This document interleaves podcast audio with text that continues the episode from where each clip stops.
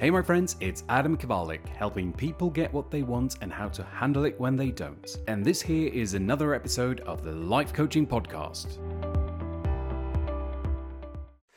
The other day, I heard legendary motivational speaker and author Les Brown speak on a private Facebook Live.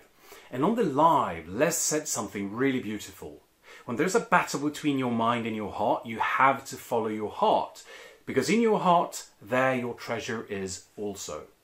I shared that together with uh, one of my own sayings in a post that I published, and I received a lot of great responses on that. So I wanted to share a powerful exercise to help connect uh, with the heart. Now, this exercise is completely borrowed from Kyle Cease, and he's another great speaker and author and spiritual leader out there. Plus, he used to be a comedian, which makes his messages not just powerful but hilarious as well. Check him out.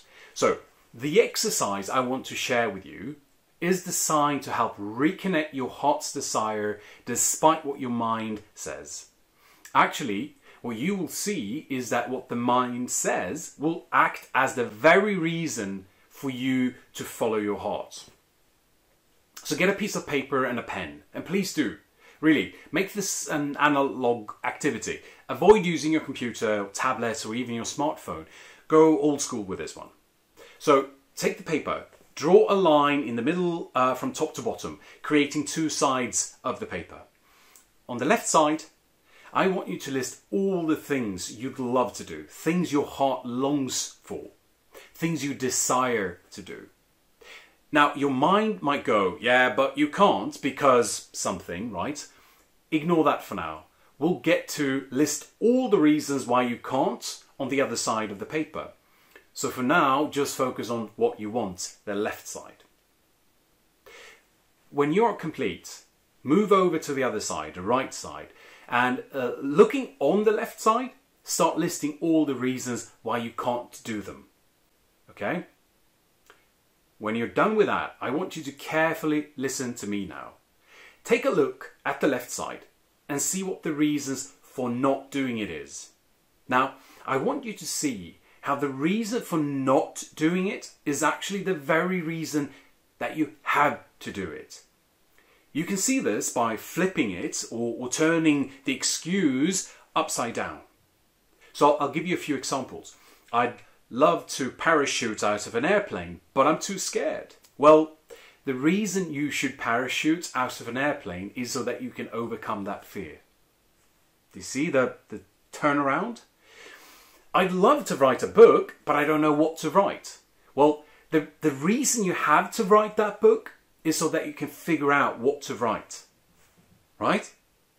So, another one. Uh, I'd love to start my own business, but I don't have the money. Well, can you see that starting your own business is the perfect way to generate the money you need so that you might not need to feel broke again? Please try this for yourself. Sometimes it's even more powerful when you write it down as a statement, uh, as a declaration for yourself.